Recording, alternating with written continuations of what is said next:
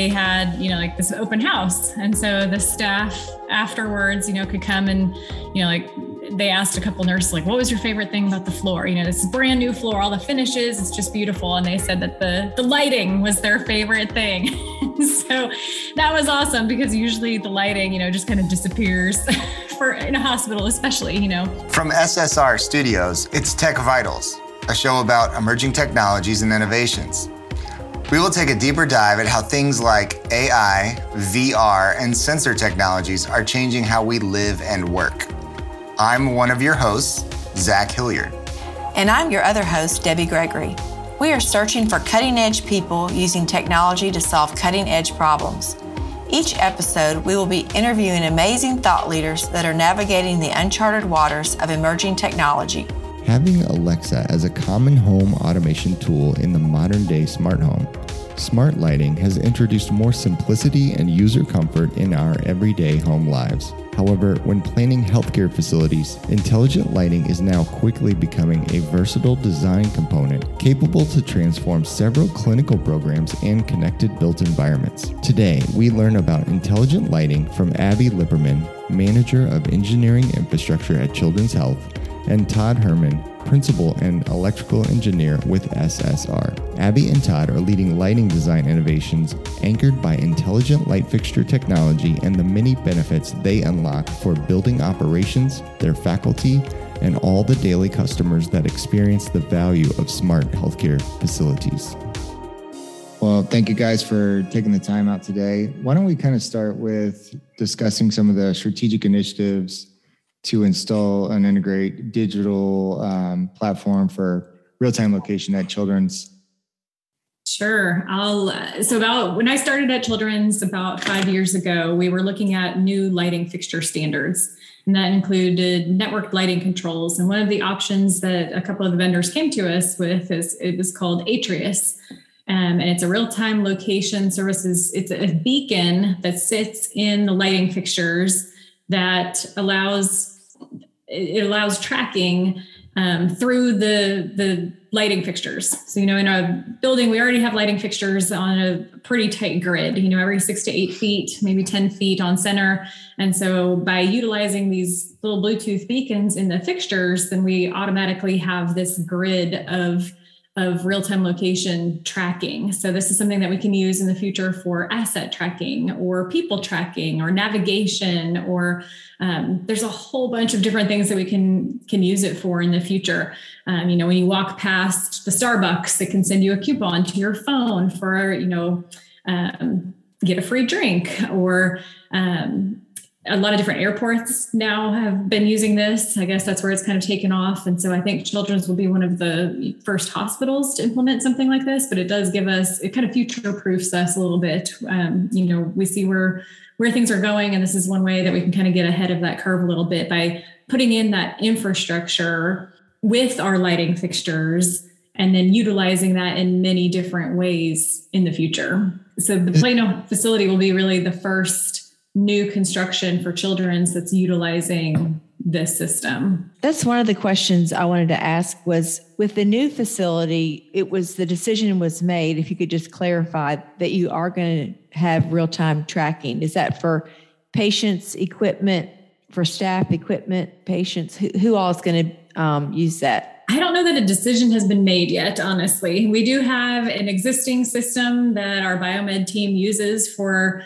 um, asset tracking. And so we're working with the vendor that we currently use and the new vendor. So the nice thing with the Atrius system is that it's it's vendor agnostic. So they all they do is provide basically, my understanding is just a latitude and longitude um, just that tracking number. And so they can communicate those numbers to any other platform. So whether it's our existing vendor, um, you know, communicating that location, or we can always put together new applications and, and build our own platform for different systems. So right now, I know that they had talked about asset tracking, but I don't know that a decision has been made to go that route.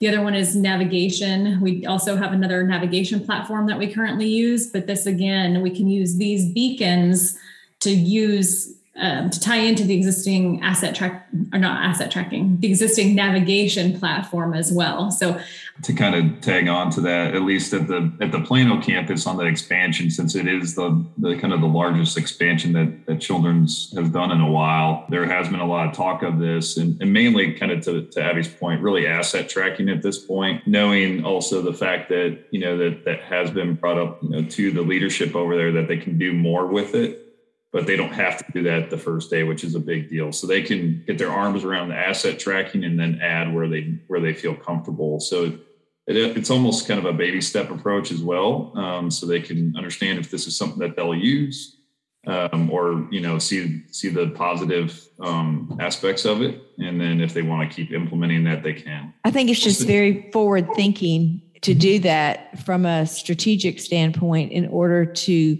facilitate you know growth and expansion for some of these technologies to help in the future. Right. And that's really kind of what we saw. This is there's a lot of potential on how we want to utilize the system. So one thing that we did you know that we've talked about is you know tracking children. You know we, a lot of times right now they have an armband on or something you know and so just knowing where patients are how often a nurse comes into a room you know for patient experience and um, you know how long people are waiting in the waiting room. Um, there's a lot of data and metrics that we can get by being able to to track people i guess in that way um, all in in a positive way. So um, we're not quite there yet but there is there's a lot of potential with a system like this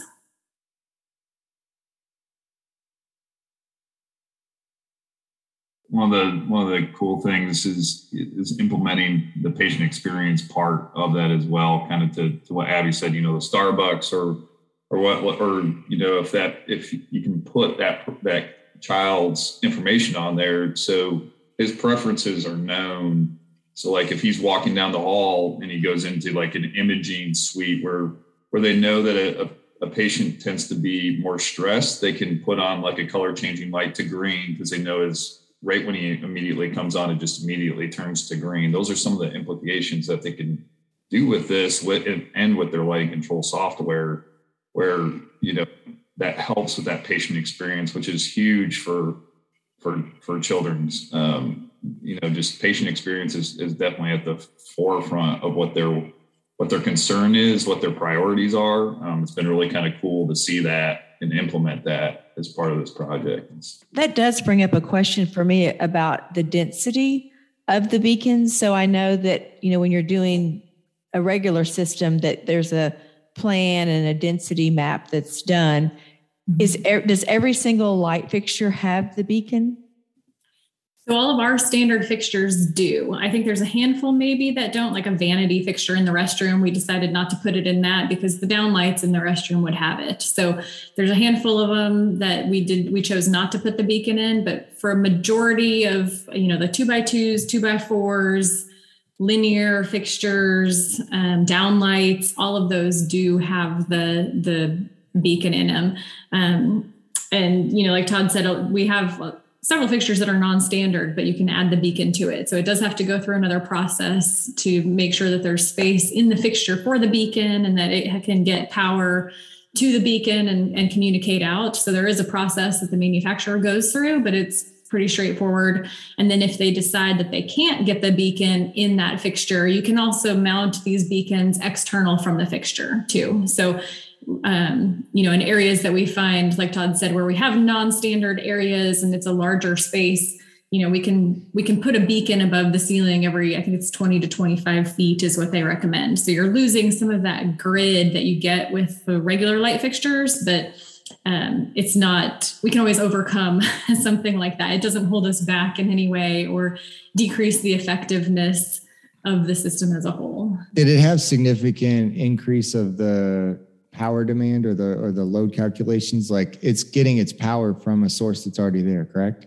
it is but it's a very it's a low voltage so it's very it's very very small all it is is just that you know tracking that system and sending that data so it's it's very very minute unnoticeable yeah, very, yeah. yeah maybe maybe five watts max probably i bet you know I mean, maybe per circuit yeah, yeah. and not even for the for each device as far as the IT component of hitting your facility network, is there a IT component or does it ride separate from that? It does, right. So we do have a controller for the Atrius and for our network lighting controls, and it does connect to our network. So, um, you know, we go through a risk assessment and everything like that, and it is um, it's a a very secure system. It does need a network connection to communicate out that data. So Yes, there is a requirement. And with our fixtures, I mean, it's a it's a networked lighting control system, so it's getting network already. Um, our we are we've standardized on the nLight lighting controls, and so it gets a Cat five cable to every fixture already, and so that it's same use it a lot utilizes the same path, I believe, for the beacon. So I don't think that there's a separate. You know, we're not bringing two data cables now to each fixture. It's the same data cable that's being utilized. But I know we do have a network connection to each light fixture. All of those are tied together from Cat 5. They go back to the controller, and then there's just one connection from the controller to our network. So, um, you know, it doesn't cause any undue burden on our network that, um, you know, we're not bringing hundreds and hundreds of connections onto the network. It's just one controller that's connected when you experience Wi-Fi and you're looking for that magical Wi-Fi that you can connect your computer to, what you guys have taken advantage of is anywhere that I have artificial light inside the facility, I now know that I can track and, and manage assets.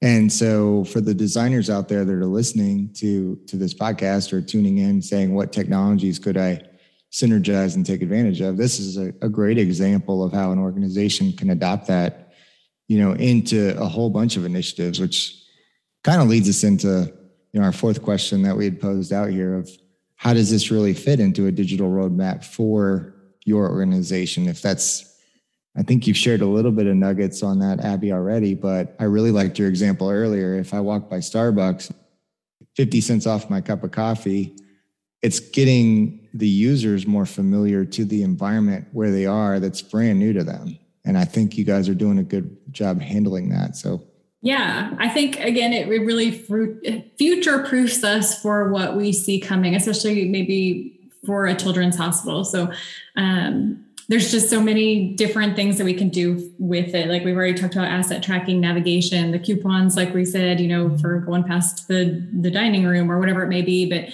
um, kind of like what Todd had alluded to earlier, that I see also is, you know, when you go to Disney World or, um, you know, a theme park, when you're wearing your little magic band and you're walking onto the ride and the sign next to you says, you know, welcome Abby, or, um, you know, you can start to personalize spaces as you're walking through here.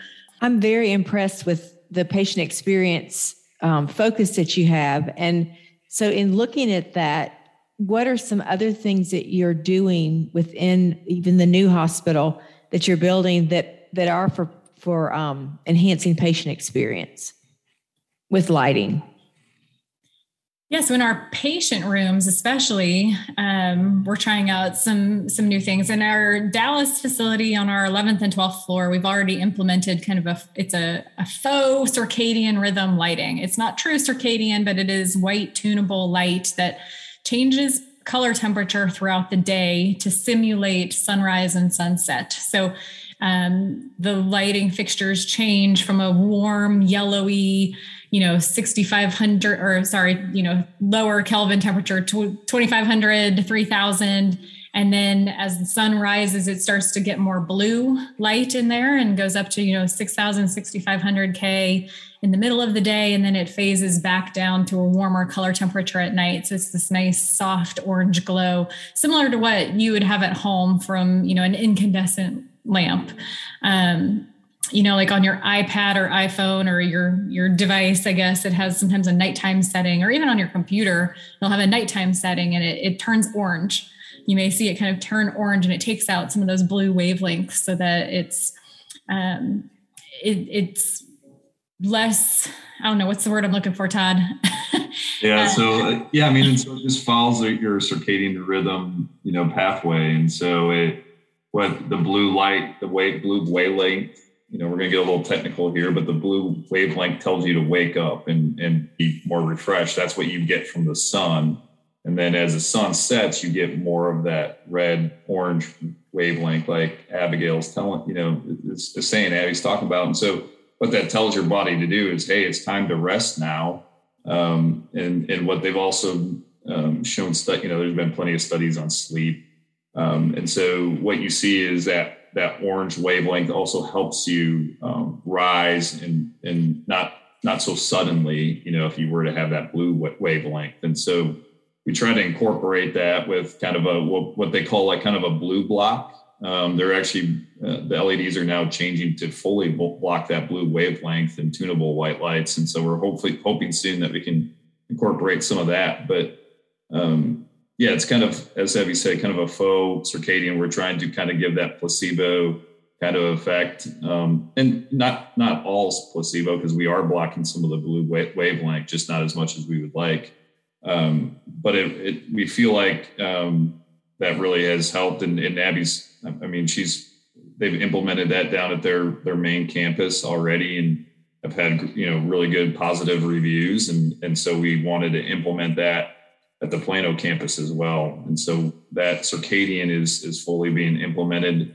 Um, we are doing full circadian rhythm lighting in the NICU, where where there has been studies that have shown that that that helps babies grow faster and get out of the NICU quicker. And so we are doing kind of in that case, we're not doing a tunable white light. We're doing an, what's called an RGBW light. So it actually has red, green, blue, and white LEDs in it. So it actually has four different color LEDs, um, which allows you to mix mix those colors and eliminate fully eliminate that blue light. And so um, we we thought that that was a big benefit to to the facility to have that um, kind of that full circadian where it made sense, like in the NICU, to to really uh, where it's shown that that that can help babies grow. So um, trying to implement those strategies where it makes sense and where where we can, where it's cost effective for the for the facility is a is a you know a big deal. So um, I think that was kind of the intent for that circadian and and um, we've we've actually had a mock-up and, and abby and i both went out there with with different staff members um, and all we've gotten is positive experiences we we actually have kind of the the mock-up on a five minute i think time delay kind of that runs through the whole thing. And when i've been out there it's just like everyone's like can you explain this to me? Like this is this is awesome. And so we kind of walk through some of that stuff. And and so the staff is really excited about that feature um, in that in, in the in the patient rooms, um, and so uh, I'm, I'm pretty excited about that we can incorporate that. Yeah, I think that was my favorite thing when we first did our C11 and C12 floors. Um, they had you know like this open house, and so the staff afterwards, you know, could come and you know, like they asked a couple nurses, like, what was your favorite thing about the floor? You know, this is brand new floor, all the finishes, it's just beautiful. And they said that the the lighting was their favorite thing. so that was awesome because usually the lighting, you know, just kind of disappears for in a hospital, especially, you know. Um, usually we're doing a good job if nobody talks about the lighting. so, but in this case, it was really great to hear that the staff loved the lighting and the fact that it changes automatically throughout the day. And so um, that was exciting. Just as far as the feedback that you got, did you have any patients and family in those um, mock up rooms as well? Yeah, we had both. Um, actually, the kind of into that kind of override switch it was kind of interesting because one of the doctors came in, and obviously the circadian rhythms going through, and he's like, "Well, what do I do for an exam?" And so it was kind of, I was like, "Oh, great that you mentioned that. And I just walked over and said, you just hit this button. And then it, you know, it, it all turned to that 4K and full bright. And so, um, you know, that was, you know, Abby had, had implemented that on a previous project. And so we moved it forward and, and it's just an ingenious solution to, to something that, you know, is a, is a major concern when you have that circadian, just to have that and lock it out so no one can, can touch it. Because when, when I, when I showed that staff, you know, the the docs and and you know, when you're talking in ICU, when you're, you know, these people, you know, they could potentially be resuscitating someone or something to that effect, where they may have to do an emergency life saving type of procedure in that room um, because they can't move that move them to just give them something so simple as just hey, you just hit this button and you're good. they were like, "Oh, that's great, thank you. That's all I need." So we we actually, you know, we incorporate that, make sure we label it properly. We actually have two of them, one at the head wall and then one at the main door. So if they're at the head wall and need it, then we can do it that way too. So, um, you know, just to really, I think, simple solution again for in a complex system, which is great. So um, I'm excited to see that kind of incorporate. Um, and and then just you know the we I wasn't out there recently when the when the family came through we actually do have a, a, a, final kind of walkthrough with with some of the leadership and, and other people coming up.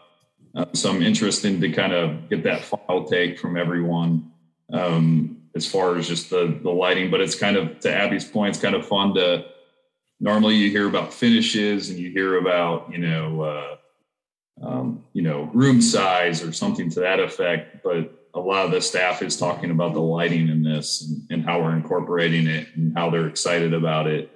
And for kind of us electrical lighting geeks, um, it's it's really fun to see that. Um, it, it just kind of shows that your your uh, work has kind of paid off, and, so I'm excited to see that be implemented and hear how it goes and and kind of get some of that feedback post occupancy. Well, we're so proud of the work that you've done. And that's one reason why it seems odd to have a technology podcast with lighting innovation on it, but we felt like it was such a unique um, and forward thinking project, especially with your process where you've done proof of concept, you've brought the vendors in, you've seen what they have, you're looking forward into the future to incorporate, you know, the sky's the limit really in the future as to what this will afford you to um, to be able to accomplish. So, thank you so much for joining. As emerging technologies continue to fuel the digital transformation of Industry 4.0, we welcome you to join our great conversations exploring technology vitals with some very innovative thought leaders. Learn more about emerging tech and the number of facility design use case applications that are advancing digital transformation for the built environment by simply clicking subscribe or follow on your favorite podcast platform. And be sure to check out today's episode show notes for additional details and document resources. Culture matters. Our mission is to make a positive difference for our clients, colleagues, and communities. Watch our mission in action on your favorite social platform on Instagram, LinkedIn, and Facebook at Smith Seckman Reed or on Twitter at SSR underscore INC. And certainly a very big thanks and praise goes out to our internal SSR team of experts. Their extra effort and passion to manage all the behind the scenes work make this very fun podcast a true reality.